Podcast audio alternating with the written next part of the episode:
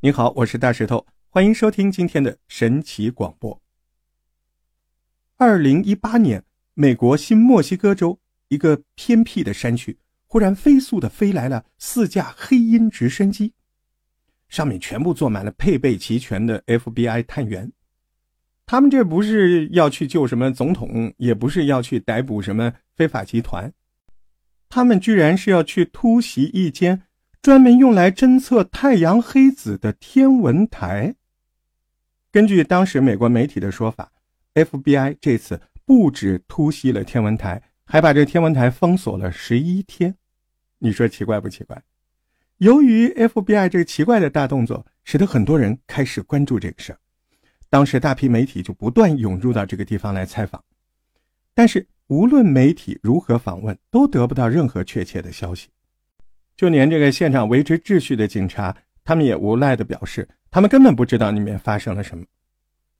这事儿吧，一直到了11天之后，美国军方终于回应外界询问了。军方发言人说，他们之所以会封锁天文台，是因为里面有一个清洁工作人员利用了天文台的网络散布成人影片。当时的媒体听到这个回答，下巴差点没有掉到地上，不可能啊，你说对不对？大家智商又不低。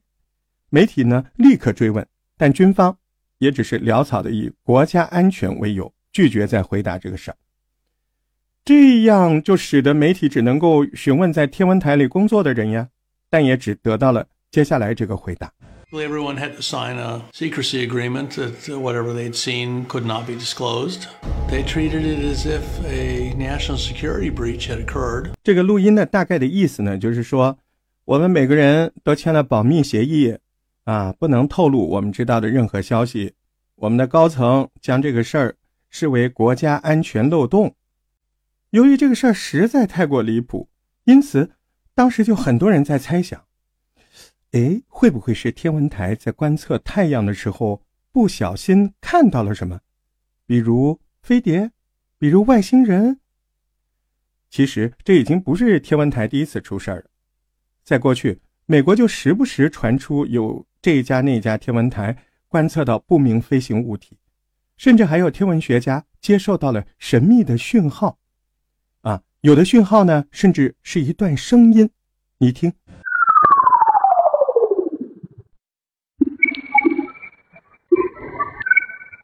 重点是，这些收到外星消息的专家的名单当中，竟然还有你最熟悉的名字。20世纪最伟大的科学家爱因斯坦也在这个名单里。不要怀疑哦，根据美国最新的新闻显示，爱因斯坦生前竟然真的亲眼见过外星人。那么，究竟为什么爱因斯坦会忽然见到外星人呢？这会与天文台不断收到的神秘讯号有关吗？最重要的是，这些讯号又代表了什么呢？在今天的故事开始之前，大家动动小手，按下大石头的关注按钮，开启免费订阅，才不会错过任何大石头的神奇广播。 Amazing 欢迎收听大石头神奇广播。 Amazing 今天咱们就要跟大家好好聊聊来自宇宙的信号。1967年，剑桥大学研究生乔斯林贝尔伯内尔，他正在使用最新的电子望远镜观测天空。这是一位女科学家，她经过几周的时间，从众多的数据库中发现了一种持续稳定的讯号。一开始，贝尔小姐认为讯号应该是来自咱们地球的干扰，但是没多久他就发现这个讯号不是来自地球，而是来自宇宙。重点是什么呢？重点是这个讯号会以 1.33730208833 秒这个数据以这个间距不断的重复出现。由于这种现象在过去从来没有发生过，使得这个贝尔小姐忍不住在猜想，这是不是收到了外星人的信号？随后不久，一则震撼世界的新闻不断的循环报道。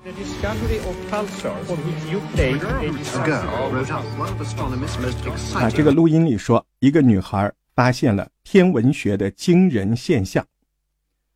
后来这个讯号就被人命名为小绿人一号。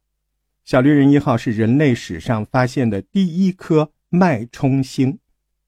你别听到星你就误解啊，有一个星字它就代表绝对是一个自然天体吗？不是。事实上直到现在，天文学家仍然没有办法确定这个脉冲讯号是自然现象，确定不了。脉冲讯号也叫 FRB， 它是什么呢？它是一种非常强的快速电波爆发。你说快速，它能有多快速？它每次出现的时间是1/1000秒，够不够快？但是它不但这么快哦，它这个1/1000秒它爆发的能量竟然相当于太阳3天内释放的所有能量。换句话说，就是3天太阳的能量集合在这1/1000秒释放完毕。也因为这个讯号能量实在太强，所以它其实可以穿越非常遥远的距离，甚至可以横跨银河系。虽然目前大部分的科学家普遍认定小绿人一号的脉冲信号应该是来自恒星末期的坍缩现象，但仍然有专家认为，就算是恒星坍缩也未必能形成这么强大的能量。就连发现小绿人的贝尔小姐也曾在接受媒体访问时表示，我们没有任何直接证据来表明脉冲讯号完全属于自然。事实上，反而有很多的学者认为，如果宇宙真的存在高等文明，那么他们最有可能发射讯号的方式就是脉冲讯号。其实早在很久之前，科学家就试图要寻找外星人，而寻找他们的方式又可以被简单的归类为2种。第一种呢，就是架设天线，被动的接受讯号；第二种就是主动发射信号。对了，其实还有第三种。第三种就是咱们不小心泄露的信号。自从我们人类发明这个无线电波之后，就时不时向外太空发一些地球的位置。这里插一句啊，相信大家都应该听过黑暗森林法则吧？特别是看过《三体》的朋友，这就是知名作家刘慈欣在他的著作《三体》书当中提到的一个观点。对了，关于《三体》，我们很快这个月会有上下2集专门来介绍这本书。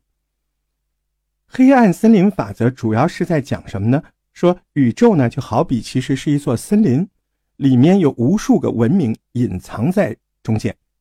由于没有办法知道对方是否有敌意啊，对吧？因此最好的生存法则就是什么呢？保持安静，